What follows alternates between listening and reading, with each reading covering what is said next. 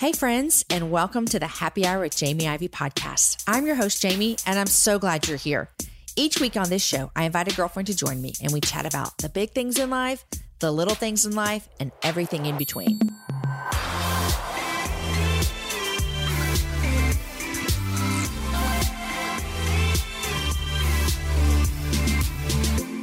Guys, today's show is brought to you by SAS Footwear. Making the decision between wearing stylish shoes or comfortable shoes should not feel impossible, you guys. SAS Footwear makes that decision easy with shoes and sandals to keep you on your feet all day in style. Go to sasfootwear.com. That's www.sasfootwear.com. Enter the code Happy Hour and you're going to get free shipping on your first order at SAS, where style feels good. All right, my friends, you are listening to episode number 191. It is the first week of May. May is just the best month ever. So much in May. Happy Hour Live is this weekend. Oh my gosh, I cannot wait to see some of your faces there. On Sunday is my birthday, but today, Christine Caine is here. You guys, I'm a fan of this woman, and let me tell you, she's on fire. Just on fire. I joked to my friends after I recorded this interview that I said 5 words the whole time.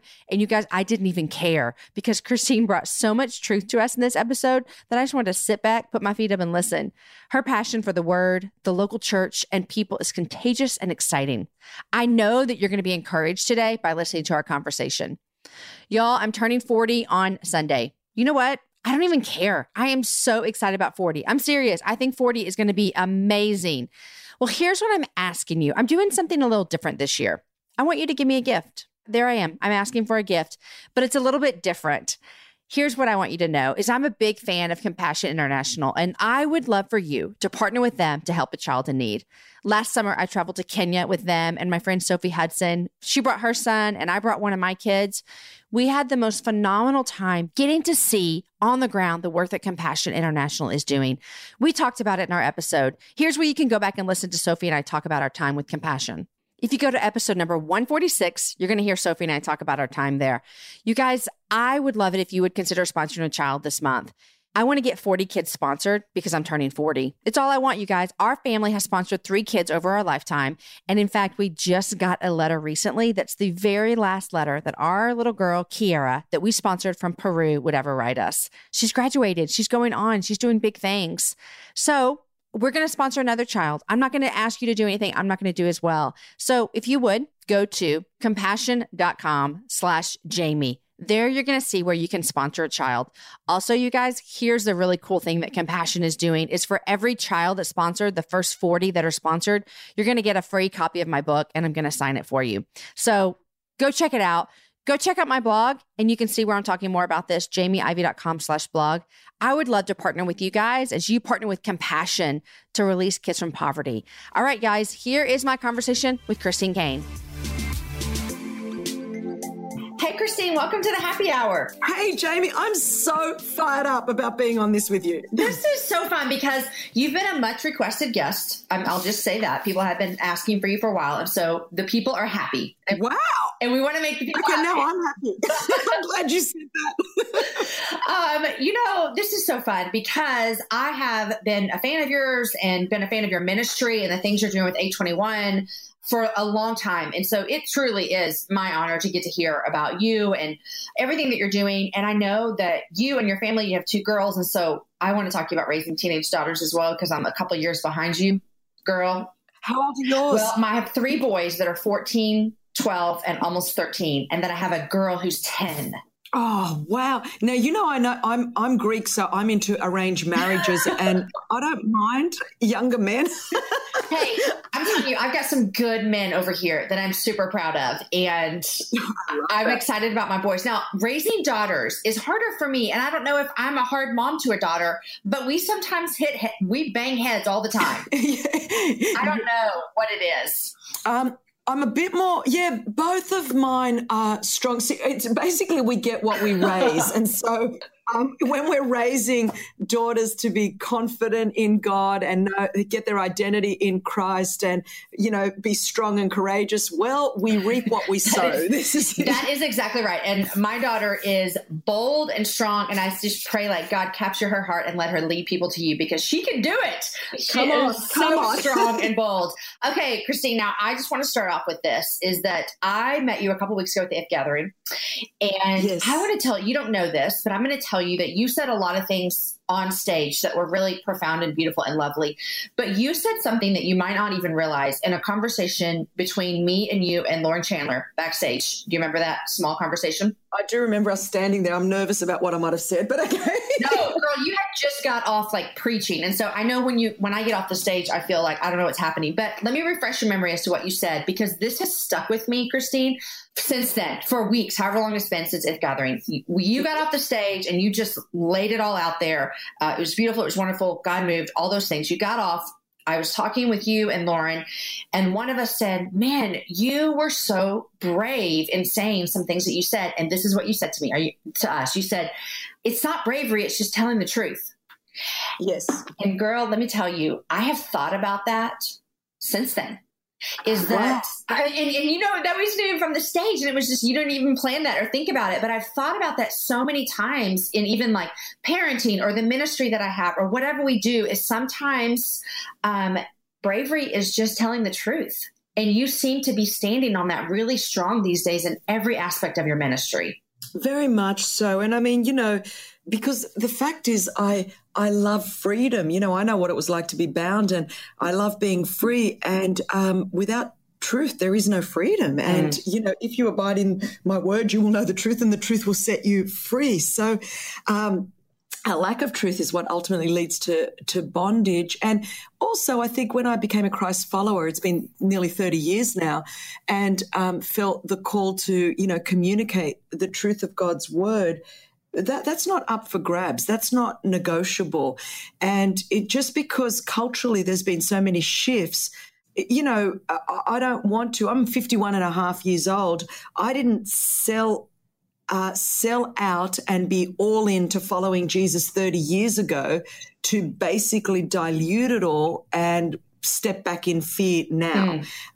You know, I feel like this is the hour for which we were born. And I think if we can get really good at speaking the truth in love, perhaps historically in some sectors of the church world, we haven't been great at speaking the truth in love. Well, the antidote to not speaking the truth in love is not to throw out truth in the name of love. It's actually to get better at speaking the truth in love and repent of any attitude that never did that. Yeah. So to me, the truth sets people free. Why would I not want people to know the truth? And I do remember that conversation now clearly. And because I'm thinking about over the last 12 months, maybe 18 months, the number of people that have said to me, wow, Chris, you know, you're bold or you're courageous or you're strong. Well, I've always been accused of those things anyway. So, but I thought, isn't it, I don't quite know what to think about that when we're thinking about proclaiming the truth as something that is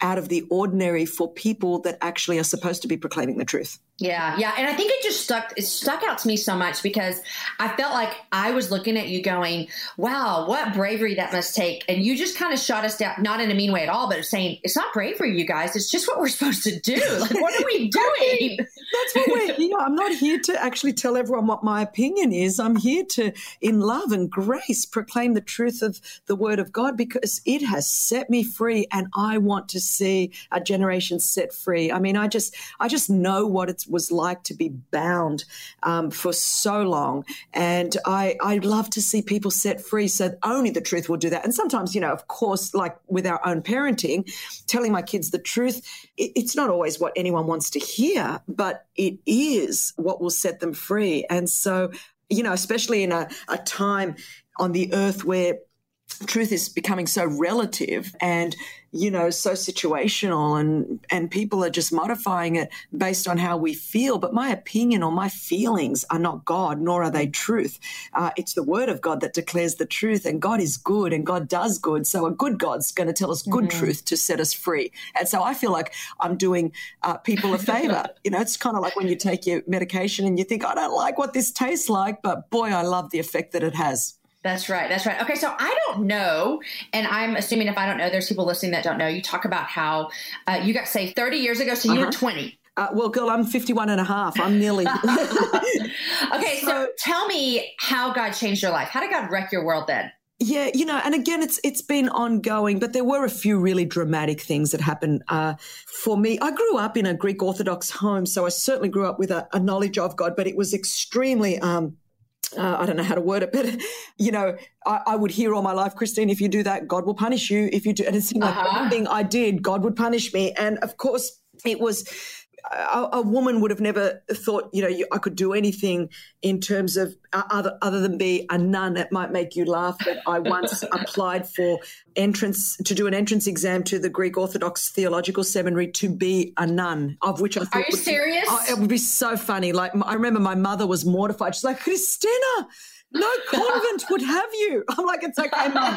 I'll hang out with the monks. But anyway, it's like, and so that was not going to end well. But I would say, I had a God consciousness, but, you know, I was, Jamie, at 33, I found out I was adopted. So I was left in a hospital unnamed and unwanted when I was born. And then I was adopted into a great family, but, you know, other people that had access to our home that my parents should have been able to trust but didn't. You know, I was sexually abused by 4 different men for 12 years, and that really messes with you, as you could imagine. I was so broken.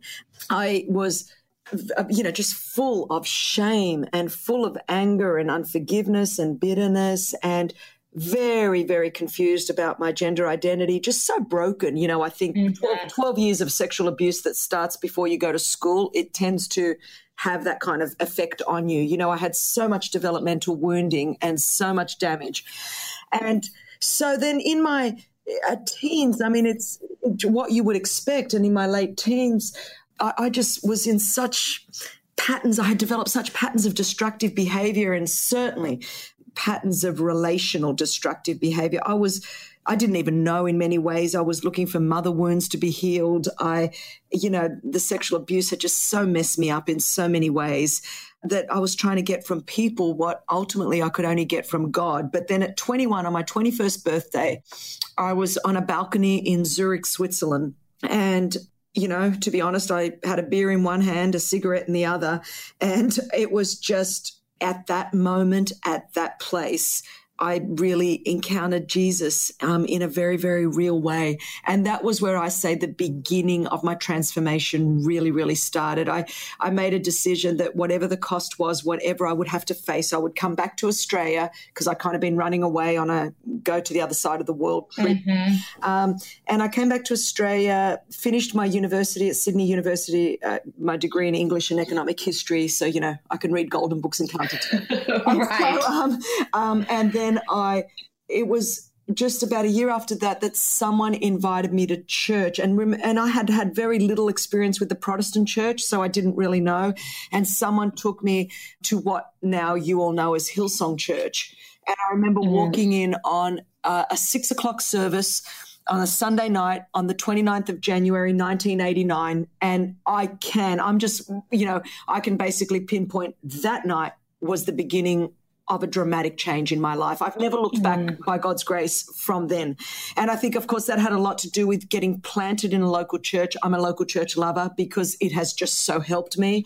I've been in one church for, you know, 29 years, seen the good, bad and ugly, but you know what? It's been good to me. I love the church. And then I think what really began my transformation process is I got involved in a small group built around the teaching of the word. And so I started to get rooted and grounded in the word, and Jesus saved my soul, but the word renewed my mind and changed my life. And so I became a lover of the word of God, and which is why, you know, you go, Chris, you preach with such passion, and such a commitment to truth, it's because it set me free. You know, I mean, I don't even know what to say. There was so much damage, Jamie. I was so screwed up.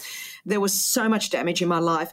And it was, and yes, I've had a lot of counseling, a lot of prayer counseling, and I've gone to counselors, great Christian counselors that have just helped me process so much of my pain, of my past.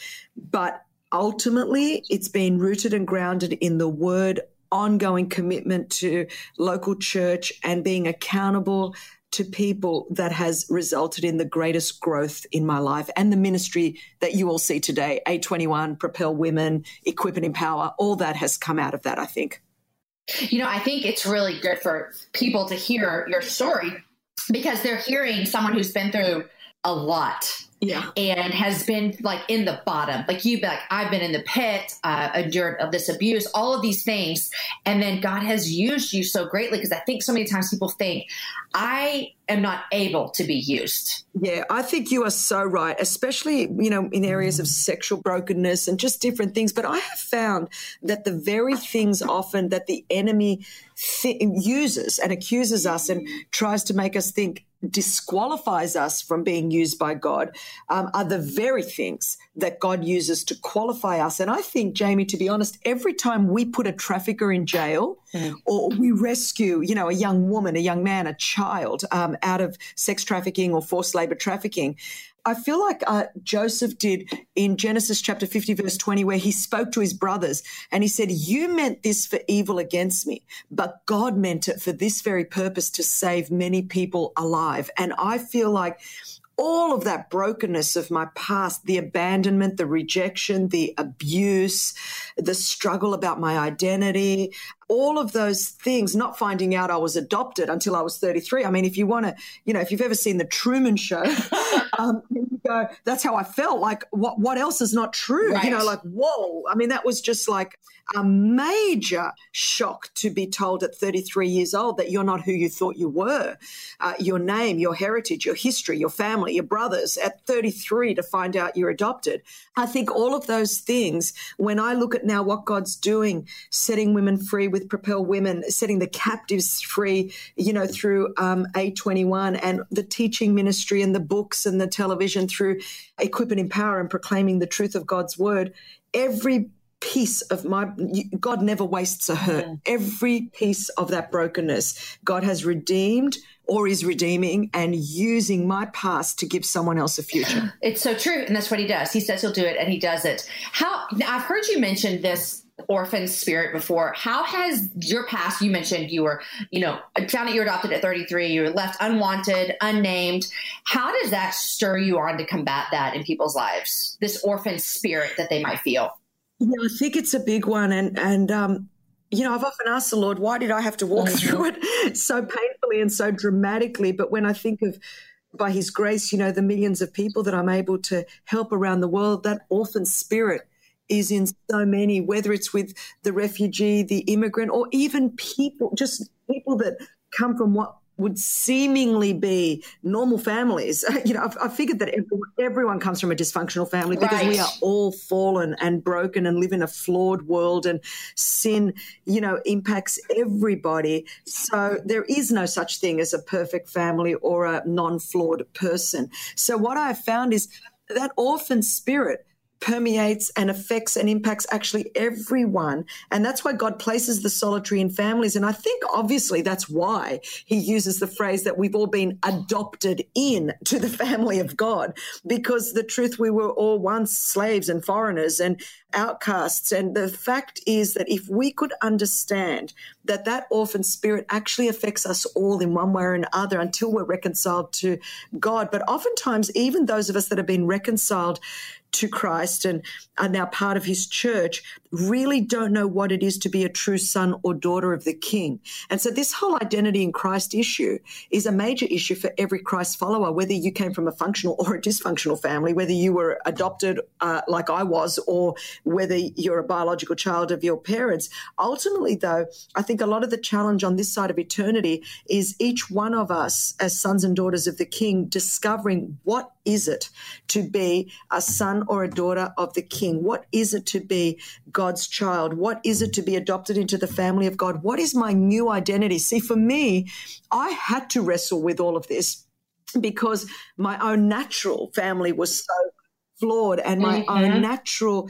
condition lent itself to, if I did not get my identity in Christ, Jamie, I don't think I would be here today. I mean, you have, when I say, I just came back from Australia. I was just at our women's conference in Australia, and my closest girlfriend of over 30 years, Kylie, she said, we're in a group there, in a small group, and she goes, I wish I could be the one that could stand in the gap for Christine when she tells the world, you have no idea how broken I was. She goes, the world really has no idea, because you would really, really understand my passion and why you go, whoa, she's pretty full on and focused, because I was such a mess and such a wreck. And I do know the power of God unto salvation and the power of God to redeem and restore. And the fight I have had to renew my mind to discover, what is it to be a daughter of the King? What is it to be a royal priesthood, part of a chosen, like, what does all that stuff mean when you've been abandoned and rejected and discarded and the enemy has lied and used you, and you don't even belong to a proper family, and your own family that's adopted you has lied to you for 33 years. So what does it mean to be adopted into the family of God? What does my new identity in Christ mean? What does victory in Christ, what does it mean to be seated in heavenly places with him? For me, that is not just rhetoric or some sort of, hyper faith kind of gospel. I have had to wrestle with this stuff to discover what my identity in Christ is, which helps me to preach and teach from a place of strength and grounding in the word, because I've lived it. And so when I go, we fight from victory and an empty tomb and as resurrected Christ, this stuff is real to me. You know what I mean? So that's right. I wonder if when you're talking about this, and I'm super passionate about understanding our identity, because I too have come from so broken choices on my own behalf that I've made, not someone made them for me. Right. But I look back and I see people around, like even people at church or friends that I know, and they don't have this joy and this abundance that is available to us. And sometimes I wonder, do you really believe who you are in Jesus? And do you really believe, like, all the things that you just said, that you're a royal priest and all of these things? Because I feel like sometimes when we're not believing those things is when we can look around at our circumstances and feel as though, God, have you forgotten me? Are you here? That's a great point. And I think that's why, the Bible says the enemy is the accuser of the brethren, and he is so gainfully employed doing what he does best. And sometimes we forget that there is an enemy and he is real. And Jesus said in John 10:10 that he comes to steal, kill, and destroy. And I think he wants to always undermine that place of our position in Christ, because if he can undermine that and say to us, you're not worthy enough, you're not good enough, you're really not that, then you act out of who you believe you are. So if you know that you're a daughter of the King, well, a princess knows how she acts. So therefore, I don't spend my life on earth trying not to sin and trying not to be bad and, trying not to do these wrong things. I hopefully act out of who I know I am. And so I'm so busy doing all the things that God has created me to do and being who he's created me to be, that I'm not just trying to avoid all the bad stuff, because I'm doing all the good stuff. But that stems from knowing who I am in Christ. Mm. And I think sometimes our confidence can be interpreted by others as arrogance. And because we don't want to appear arrogant, we minimize our confidence and we step back, especially as women of God. We're just like, I don't want anyone to think I'm arrogant. I don't want anyone to think that I think more highly of myself than I ought. But scripture says, don't think more highly of yourself than you ought, but don't think lower of yourself than you ought. Just have a right understanding of who you are. And I think when you understand who you are and you know who God is, it's quite easy to humble yourself in the sight of the Lord. We don't need to humble each other and pull each other down. That's why you will find with me, you know, people are like, Chris, you always speak courage into people. You speak faith into people. You lift people up. You're life-giving. And I think, you know, the enemy spends so much time trying to diminish us and minimize us and fill us with shame and guilt and condemnation. I want to spend my time reminding us who we are in Christ, what he has called us to do, and putting courage in us. And I think that's why Joshua said, only be strong and very courageous, the Lord said to Joshua, because you will not possess the promises God has for you if you do not have the strength and courage of knowing who you are in Christ. And society will try to redefine you. Your friends often will try to minimize you. And I just think, you know, definitely the enemy will try to discourage you. So you got to get some people around you that will remind you who you are. Amen. Okay, we could just finish right now. We're done. That was it. Oh, such good stuff. Okay, guys, I know you're loving this conversation with Christine as much as I did the first time I listened, when I was there, and when I'm listening again. It's such good stuff. But I want to take a moment to pause real quick and thank two of our sponsors for the show. The first one is Wink. Wink is spelled W-I-N-C. Here's what Wink does is Wink makes it easy to discover great wine by shipping wines that are personalized for you right to your door. Have you ever walked around the store just going, I don't even know what to do here, and then you just pick up a label that you like? Well, Wink is here to help you. Actually, what you're going to do is answer a few simple questions in their palate profile quiz, like how do you take your coffee and how do you feel about blueberries? And then Wink is going to send you wines that are curated for your taste. The more wines you rate, the more personalized your monthly selections begin. It might become the best day of your month, and all of their bottles of wine start at just $13 a bottle. Each month, there are new delicious wines like the insanely popular Summer Water Rosé. No membership fees, skip any month, cancel any time, shipping is covered. And if you don't like a bottle, they're going to replace it with the one that you are going to love. So discover great wine today. Go to trywink.com/happy hour, and you're going to get $20 off your first shipment. That's try, trywinc.com/happy hour for $20 off. Okay, guys, I also want to thank another sponsor, and that is Lola Tampons. Let's get real for a second, you guys. Did you know that the FDA does not require brands to disclose a comprehensive list of ingredients in their tampons? So most of them don't. Most major brands use a mix of synthetic ingredients in their tampons, including rayon and polyester. Their tampons may also be treated with harsh chemical cleansing agents, fragrance, and dyes. Here's what sets Lola apart, is Lola Tampons are 100% cotton with BPA-free plastic applicators. Lola is going to make your month a little bit easier. Here's how, you guys. It's a subscription, and their subscription is fully customizable so that you can choose your mix of light, regular, and supers, your number of boxes, frequency that you need them, because you know your body best, and so you get to decide which tampons you receive. Lola's subscription is super flexible. You can change, skip, or cancel at any time. They're going to email you 2 days before your box or boxes are supposed to ship. So there's no surprises. There's no gimmicks. Guys, this company is founded by women for women. And now, you guys, they're offering pads and liners as well as non-applicator tampons for those looking for a more environmentally friendly option. Also, you can do good with your purchase. For every purchase that you make with Lola, they're going to donate feminine care products to homeless shelters across the U.S. Guys, I use Lola, and the convenience of having it shipped to your door and the convenience of being able to pick out exactly which size tampons that I need for my body is exactly what I love. Also, the BPA-free, it leaves me worry-free about what I'm putting in my body. Right now, you get 40% off your first order. Visit MyLola.com and enter Happy Hour 40. MyLola, MyLola.com. Use the promo code Happy Hour 40 to get 40% off your first order. All right, guys, back to the rest of my conversation with Christine. Okay, so you have a new book coming out next week, and it's called Unexpected, Leave Fear Behind, Move Forward in Faith, and Embrace the Adventure. And I'm telling you, I got an advanced copy, and I've been reading some of it. And I was thinking earlier today when I was thinking of talking to you, I was like, man, this feels like such a time as this for this message right here. You know, I know sometimes even being in ministry, I'm like, what am I fearful of? Am I fearful of doing these things? I live in Austin, Texas, and we just endured 2 weeks of this serial bomber wrecking terror on our city. And so there was a lot of fear, all of these things. And so there's life is unexpected. I mean, you get the call, like you've walked through that says, hey, it's cancer, or you get the call that something's happened to your family, whatever. It's going to happen to all of us. It is what is going to happen in this life. And you are saying to people through this book is that we can still trust God in the midst of this stuff. What have you had? What unexpected circumstances have you faced in your life that you've had to walk through? I mean, there's probably 1,000. Give me one.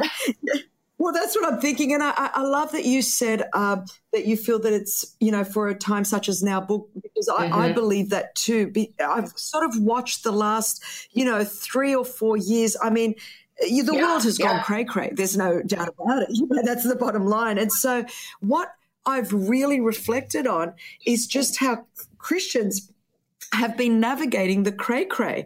And I think it's only when the unexpected happens, which, hello, that's called living in this fallen world. So politically, socially, economically, environmentally, morally, welcome to life. The world is cray-cray. So watching how Christians navigate that, actually, the unexpected occurrences in life reveal what we really believe about God and his sovereignty. And I think if that's all it took to knock you off, as in to either undermine your faith or to challenge your faith, what is going to happen when real persecution and real craziness blows out? Because this is only a taste. If we really believe the Bible, then I'm telling you, things are just heating up. I mean, there is a lot of stuff that's going to happen. And yet God has said that we are the best people at this time in history to be his salt and his light on this earth. Therefore, we must be wired up to be able to bring peace into chaotic situations, hope into a hopeless world, faith into a faithless world. So what does it mean in the midst of terror attacks like you guys have just been through, in the midst of rescuing the victims of human trafficking, when you see evil at an unprecedented level, when there's pain and suffering, like me, you find out you're adopted or you get a cancer diagnosis or you've been betrayed by a close friend, or there is just stuff that happens to us all every day. But Jesus never said that you're not going to go through trials. He didn't say if trials come. He said when. The book of James says that in this world you will have trouble. Jesus goes, but be of good cheer. I have overcome this world. So you go, if we're going to freak out every time there is bad news or there is trouble or there is a negative diagnosis, then I wonder what our faith was rooted and grounded on anyway, because trouble reveals what's in you. The scripture says in Hebrews that only those things that can be shaken will be shaken, so that those things that cannot be shaken will remain. So troubles reveal to you what you really believe about God. Are you looking for a God that you can control? Or are you serving a God that you trust? You will never know until trials come, whether you trust God or whether you're trying to control God. So if you've built a God in your own image that is only going to do all the good stuff and keep you safe, then somehow, I don't know what God you're serving, but it's not the God of the Bible, because trials will come, suffering will come. But Jesus says in the midst of that, be of good cheer. In the midst of that, he has overcome the world, and the same power that raised Jesus Christ from the dead lives on the inside of me. Therefore, I have the power of God living in me to respond in a certain way to a negative diagnosis, to respond to the challenges of our world, to the terror in our world, to raising daughters in a morally crazy world, in a world of shifting sand and changing landscapes.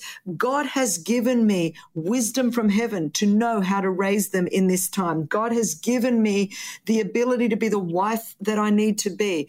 God has given me the ability to be the salt and light that I need to be in the midst of a dark and a broken world. And the purpose of light is to illuminate the darkness anyway.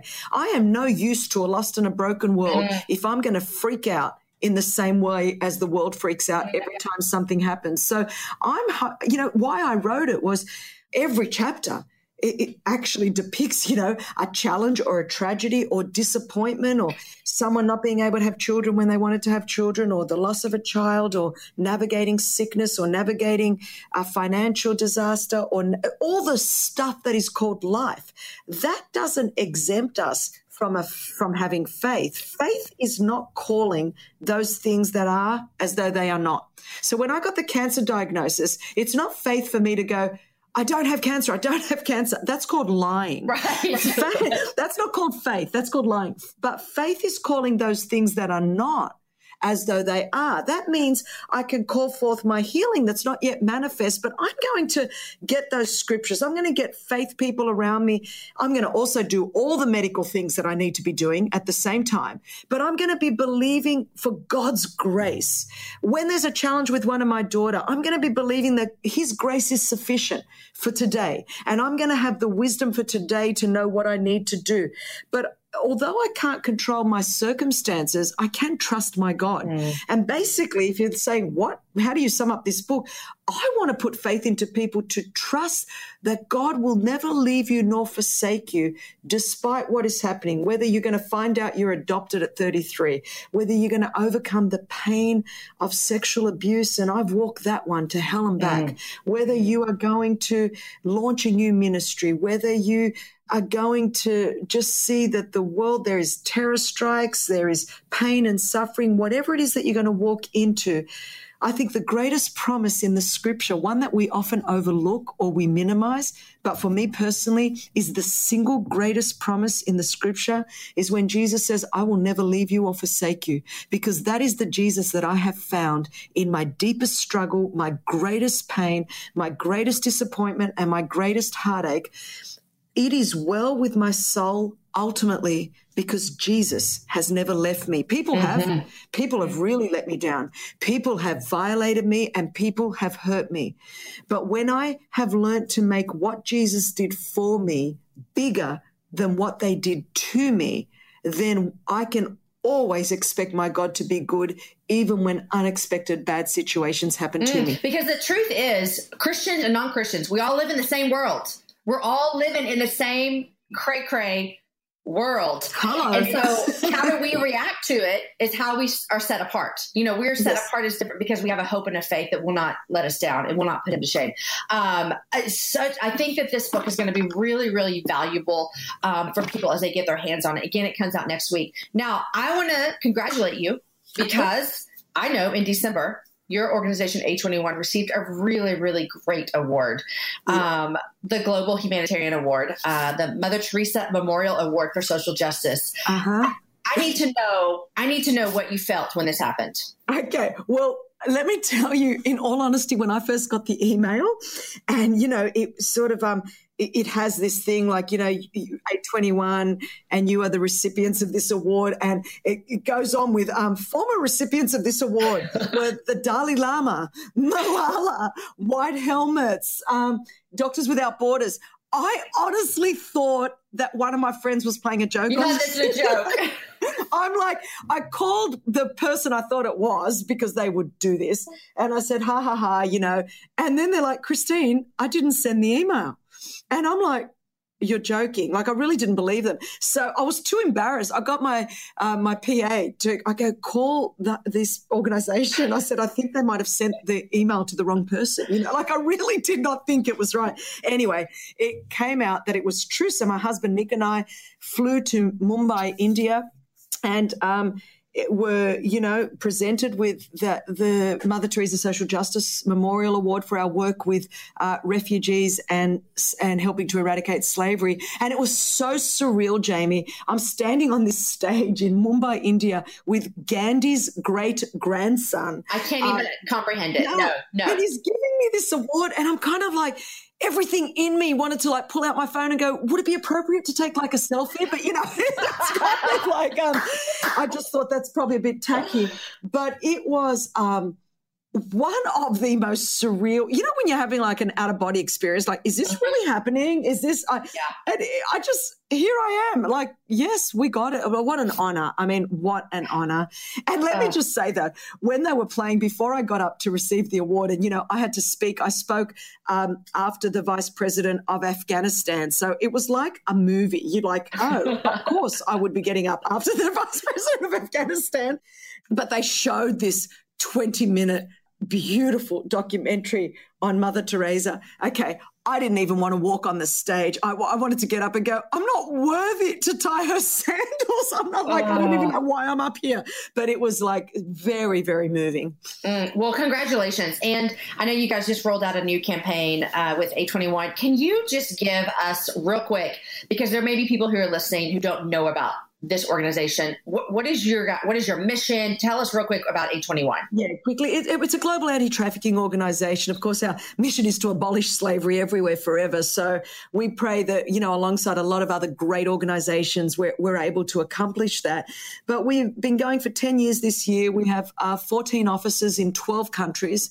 And the Can You See Me campaign that you just talked about is huge. It's a huge global campaign, and here in America we've rolled it out with, you know, the Department of Justice and the Department of Transport and Polaris, and so you will see posters and films in airports all around the world, every continent of the world, every major airport, train stations, bus stations, helping people to identify potential victims of trafficking and then giving them a hotline number. If you see something, say something. So, you know, we're involved in everything from investigation to prevention to aftercare, so rescue, restore, the whole nine yards in 12 countries around the world. I'm a big fan. I get to work here in our local jail, and a part of our initiation there is helping women self-identify if they've been trafficked. And I cannot tell you how many women who are incarcerated have never heard of the word sex trafficking, but when we tell them what it is, they have said, this has been my life. And so it is a big underhaul, but I'm with you on ending this forever. Christine, I just spent a weekend with Lisa Harper, and I know you guys are two great friends. Oh, come on. You know, she's like my non-biological sister. I know. She told me, and I met Missy, all the things. We were at an event together, and she told me to tell you jokingly that she's been working out, and she's gonna take you on in a push-up contest. So, no, she's dreaming. I'm a younger woman than her. Just remind her. It was a joy to be with her. Okay, Christine, I want to know, what are you loving these days? Like, what is something that you're loving, and what are you reading? Okay, there's a couple of things that I'm loving right now. My daughters, you know, I've been waiting for my daughters to become teenagers because I was a youth worker for 15 years. And so when you're in youth ministry for 15 years, you never grow up. Right. And so I've been busting for my kids to get to their teenage years. And the most fun, fruitful time, I mean, I've got a 16-year-old and a 12-year-old, but we are the house everyone wants to come to. My daughters are not embarrassed of me, which is awesome. And, you know, there's not one thing we don't talk about. I've been waiting for this season. So the single greatest season of my mothering life is this life. I love of my whole ministry life, of my life, is like parenting teenage. I know one's 12, but she's on her way to 13. But parenting teenagers is the single greatest season of my whole life. I love it as well. I have a 14-year-old. My husband and I, we actually love hanging out with him, and he loves hanging out with us. And so I love teenagers as well. This is where my husband and I have said we're going to thrive. Like, we're going to thrive with teenagers. The babies, I'm like, no, I don't. I'm into diapers. I'm into whatever. But this, I live for this. Me too. Okay, what else are you loving? I'm planning a trip with my husband and kids to Europe in the summer. You know, the fact is that I'm Greek. Greek is my first language. And so we're planning a beautiful trip to Greece, Spain, France, Italy, and Sweden. So I'm hanging for that. So I'm loving all of that. I love that. And just a totally different thing is I started a master's last year at Wheaton on evangelism and leadership, and I'm in a Propel cohort with 25 other women. I'm loving studying that and doing that. So that's a lot of fun. That's great. And Propel, we didn't even talk about that, but Lisa, you know, I told you I was with her, and she was just raving on Propel. And I told her, I've got to get to one. You got a girlfriend, and I think we're going to be in Houston, so that's pretty close to you. We're going to be in Houston later in the year. And so we got 6 events coming up later in the year. I think the Lord's just doing amazing things. I'm watching women get set free and really being propelled into their passion. So I'm loving what God's doing with that. And I'm reading I'm always reading about 7 books on the go, but the one that I'm really taking my time to go through at the moment is a book called Life Without Lack, Living in the Fullness of Psalm 23 by Dallas Willard, and I'm really loving that at the moment. Oh, that sounds really fabulous that I could use in my life as well. Christine, I cannot tell you what a joy it's been to have you on here. And when this comes out, I'm basically just going to set it up as, ladies, put your headphones on, sit down, and just be encouraged to know who your identity is and to live in the fullness of Christ. I love that. And I love that you are just championing women as well, Jamie. What you're doing is incredible. I didn't realize that whole identity thing is a big thing for you too. Mm-hmm. Yeah, it is. I mean, I have a lot of sexual sin in my past. God changed my life. And I lived in a lot of shame after I first got married because I married a pastor and I had been just living for myself for many years. And I had to fight that and I overcame that. But man, it still rears its ugly head in some time. And I'm just really passionate about women not walking around living in that shame because that's not what God saved us for. He did not save us for that. Come on. So yeah, love it, love it, love it. Well, Christine, thank you so much. And everyone, her book, Unexpected, comes out next Tuesday, May 8th. Check it out. You can order it now. Anywhere books are sold, get your hands on it and try to get to a Propel event this year as well. And maybe I'll see you there as well. Christine, thank you so much. Thanks, Jamie. Love you, girlfriend. Thank you. Hey guys, don't forget, if you are interested in knowing more about sponsoring a child through Compassion International, for my 40th birthday, go to compassion.com/Jamie and see what you can do there. Okay, y'all, when Christine said our confidence can sometimes be confused with arrogance, anyone raise your praise hands on that one? I loved all of Christine's words that she said, and I know that you did as well. I hope that you're encouraged and challenged as you listen to her show today. If you're interested in picking up Christine's new book, Unexpected, go to Amazon today and pre-order it. Then on May 8th, you guys, it's going to be showing up on your doorstep.